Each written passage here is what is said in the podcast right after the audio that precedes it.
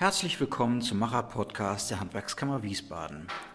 130 Berufe kann man im Handwerk erlernen. Vom Augenoptiker bis Zahntechniker ist alles dabei. Auch so ungewöhnliche Berufe wie Posamentierer oder Büchsenmacher. Im Macher-Podcast stellen wir außergewöhnliche Menschen vor, die ein Handwerk erlernt haben und sprechen mit ihnen darüber, was genau an ihrem Beruf so einzigartig und faszinierend ist. Handwerk ist nämlich alles andere als langweilig und es gibt definitiv keine Mädchen- oder Jungsberufe. Die Handwerkerinnen und Handwerker, die wir im Macher-Podcast präsentieren, haben ihr berufliches Glück gefunden und berichten von ihrer ganz persönlichen Karriere mit Lehre. Mein Name ist Dirk Kornau, ich bin Sprecher der Handwerkskammer Wiesbaden und stelle in diesem Podcast erfolgreiche Persönlichkeiten aus dem Handwerk, der Wirtschaftsmacht von nebenan vor. Und da sind wir auch schon bei unserem heutigen Gast, Andreas Brieske, Schornsteinfegermeister aus Hüttenberg. Herzlich willkommen. Herr Brieske, warum bringen Schornsteinfeger eigentlich Glück? Ja, das ist eine Geschichte, die weit ins Mittelalter zurückgeht. Da waren noch wandernde Handwerksgesellen unterwegs, die die Dienstleistung des Schornsteinfegers angeboten haben. Das war das klassische Reinigen der Schornsteine den Ruß zu entfernen, dadurch die Brandgefahr im Schornstein zu vermindern. Damals waren Gebäude nicht so beschaffen wie heute, das heißt viel brennbare Materialien, dichte Bebauung. Die Feuerwehr war noch nicht so ausgestattet wie heute und da konnte so ein Brand auch schon mal einen ganzen Hof, ein ganzes Stadtviertel ruinieren. Und da sagt man einfach, wenn bei uns der Schornsteinfeger gekehrt hat, dann brennt es nicht, dann haben wir quasi Glück. Was ist für Sie persönlich Glück? Für mich persönlich ist es hauptsächlich gesund zu sein, ein Dach über dem Kopf zu haben, Essen und Trinken zu haben. Natürlich meine Familie, dafür gilt es genauso und auch die zwei Kinder, die ich habe, die mich ja, glücklich machen. Es soll ja Glück bringen, einen Schornsteinfeger zu berühren. Wie oft werden Sie so angefasst? Das habe ich nicht gezählt, das sind einige Male, ja. Und was machen Schornsteinfeger so außer Glück bringen? Ja, wir sagen immer, fegen, messen, Ruß rausmachen. Das heißt, wir steigen den Menschen aufs Dach, kehren die Schornsteine, entfernen die Rückstände dann an der Sohle, überprüfen die Anlagen, wo was verbrannt wird auf Betriebs- und Brandsicherheit und halten so das Glück und die Sicherheit oben. Wie sind Sie zu diesem Beruf gekommen? Ursprünglich wollte ich eigentlich Apotheker werden. Das hat sich dann aber zerschlagen. Da hätte man eine hübsche Apothekerstochter heiraten müssen. Da gab es aber nichts in meinem Jahrgang.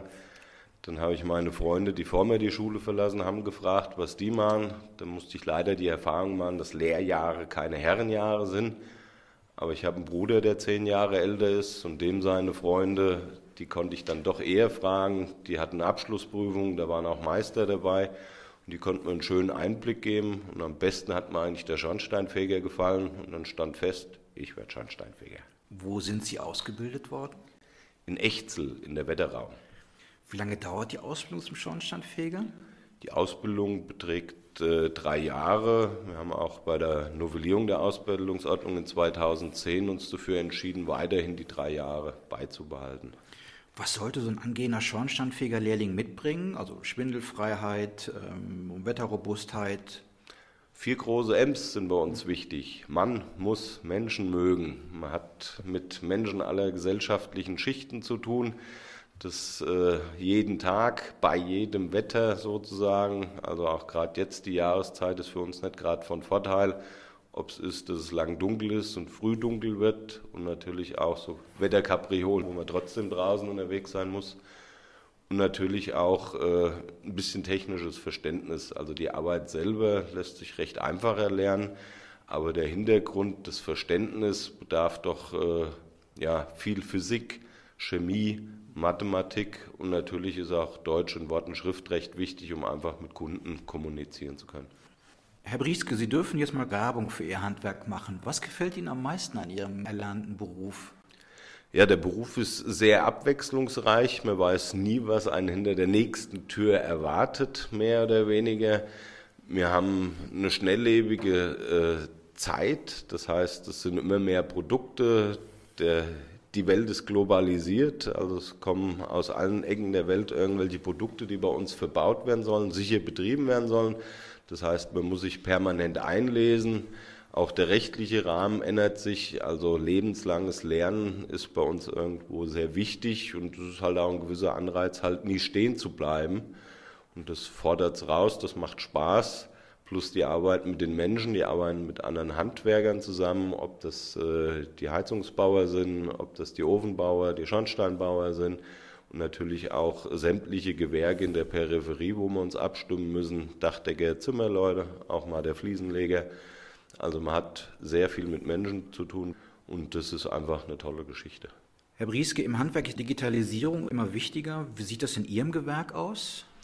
Ja, für uns ist auch ein Thema das papierlose Büro, sage ich mal, auch wenn unsere Arbeit draußen stattfindet, haben wir natürlich viel mit äh, Karteikarten, mit Listen gearbeitet, was halt immer wieder ja, Nacharbeit im Büro bedarf.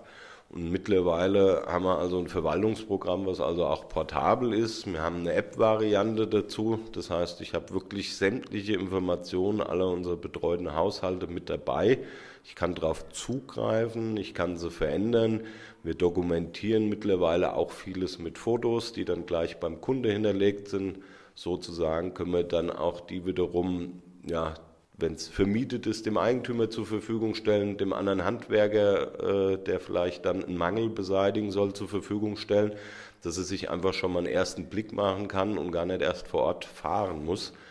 Also wir versuchen auch schon äh, alles zu nutzen, was geht. Klar auch die Kanäle in der Kommunikation mit dem Kunden im Endeffekt per E-Mail, äh, per SMS, per Telefon. Die klassische Tätigkeit wird sich nicht wegdigitalisieren lassen.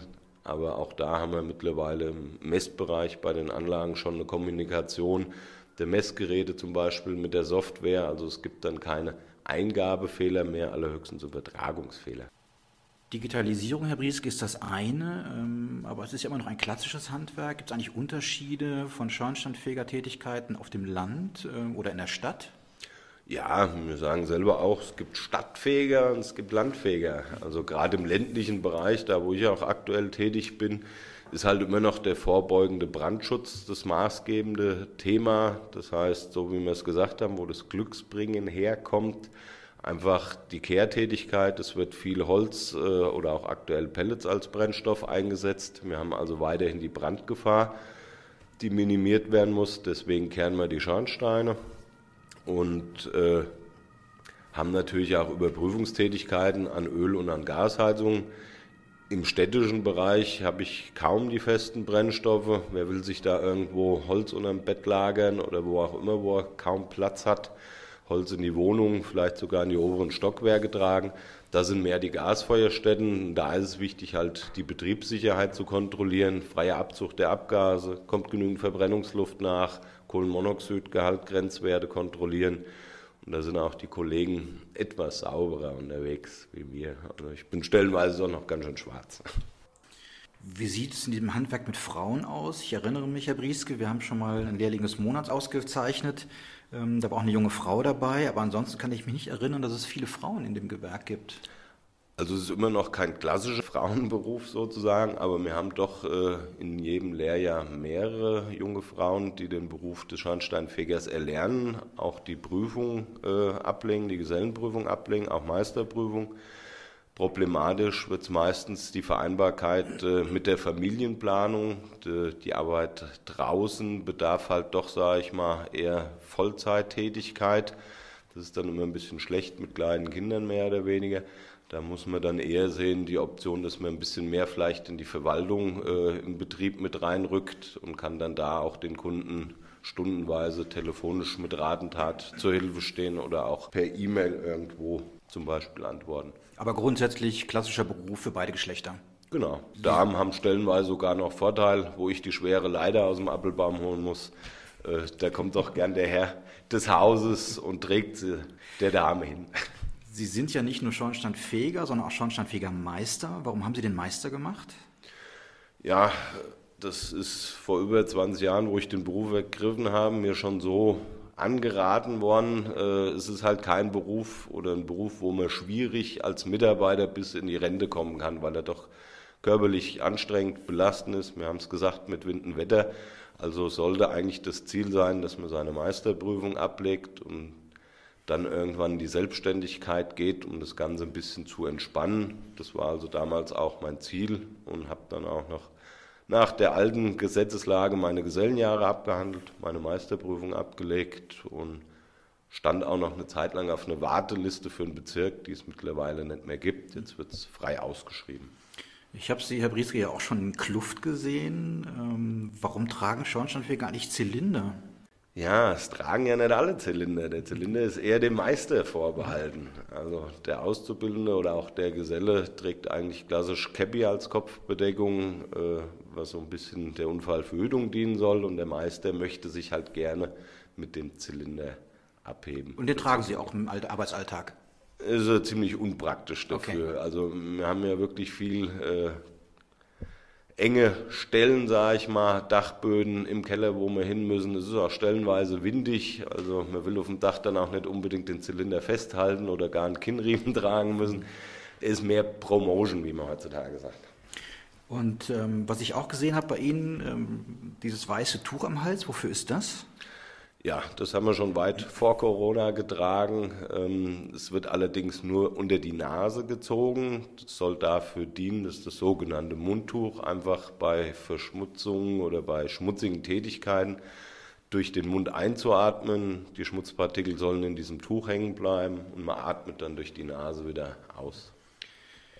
Mir hat mal ein gestandener Handwerksmeister gesagt, Schornsteinfeger seien zwar von der Ausbildung her Handwerker, aber ansonsten eher Beamte, weil sie einen zugewiesenen Kehrbezirk haben und damit ein regelmäßig gesichertes Einkommen. Stimmt das eigentlich? Ja, wie so vieles hat sich auch in unserem Handwerk einiges geändert. Viele Veränderungen kamen im Jahr 2010 zum Tragen. Ich hatte ja eben gesagt, wir hatten vorher eine Warteliste. Seit 2010 werden diese Kehrbezirke öffentlich ausgeschrieben. Jeder mit Qualifikation Meister oder gleichwertigem Bildungsabschluss aus dem EU-Ausland kann sich auf einen Kehrbezirk bewerben, für sieben Jahre befristet und hat in diesem Kehrbezirk dann hoheitliche Tätigkeiten wahrzunehmen. Das ist die Feuerstättenschau, also die Kontrolle aller Anlagen auf Betriebs- und Brandsicherheit und die Bauabnahmen. Und die normalen Tätigkeiten, das Kehren und Messen, wird mehr oder weniger auch mit angeboten, aber da kann der Kunde frei wählen. Mhm. Somit sind wir also auch die letzten Jahre dem Wettbewerb ausgesetzt. Haben Sie einen Kehrbezirk? Nein, ich bin angestellt. Streben Sie den denn an? Momentan nicht. Also es war das Ziel, wie schon erwähnt, aber momentan äh, habe ich so viel Einblick. Schornsteinfegerbetriebe sind Mikrobetriebe.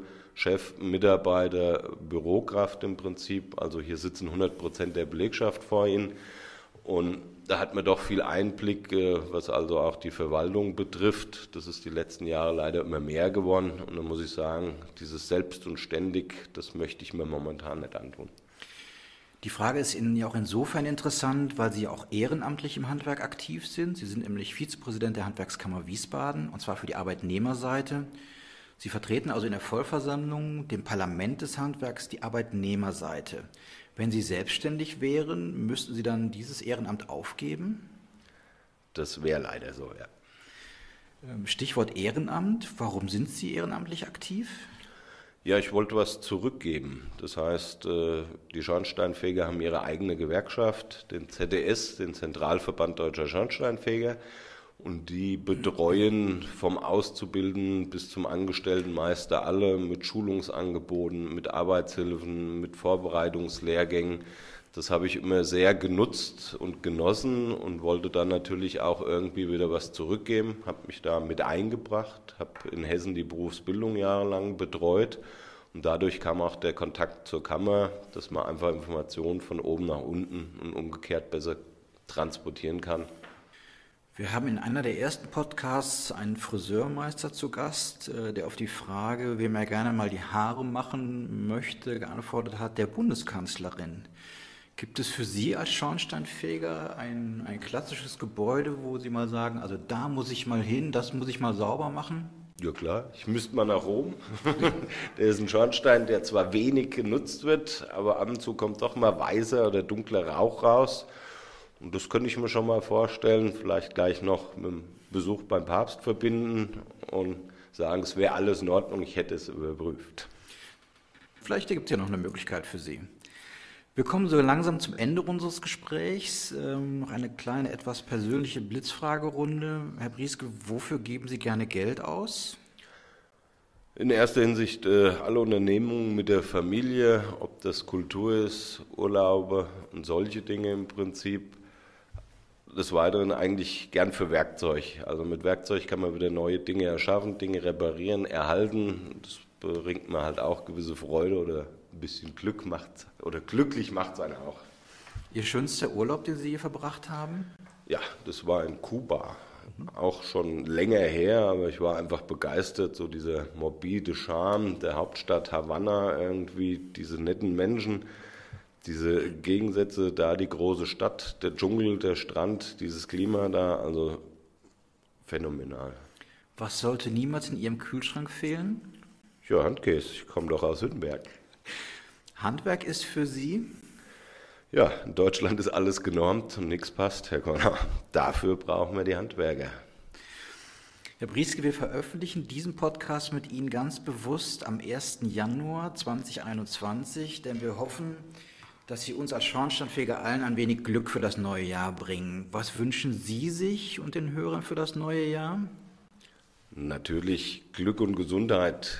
Glück ist ja, wie es jeder selber definiert, aber ich möchte halt einfach nochmal mit auf den Weg geben, einfach ein bisschen mehr Gelassenheit und die Freude über die einfachen Dinge. Wir haben schöne Landschaften, die man erwandern, erfahren kann, die man eigentlich gar nicht mehr bewusst wahrnimmt. Gute, nette Gespräche stellenweise oder einfach auch mal der blaue, kalte Himmel an so einem Wintertag, dass man das einfach wesentlich mehr genießt und wieder ins Bewusstsein zurückruft. Herr Brieske, vielen Dank für das Gespräch und auch viel Glück für Sie in den neuen Jahr. Dankeschön. Danke auch. Und damit ihr, liebe Zuhörerinnen und Zuhörer, keine Folge vom Macher Podcast mehr verpasst, abonniert uns doch auf Spotify, Apple Podcasts und Soundcloud. Den sozialen Netzwerken der Handwerkskammer Wiesbaden könnt ihr folgen, um Einblicke hinter die Kulissen zu bekommen. Und wenn ihr Wünsche oder Anregungen für die kommenden Folgen habt, dann schreibt uns gerne eine Mail an podcast.hwk-wiesbaden.de. Bis zum nächsten Mal beim Macher Podcast.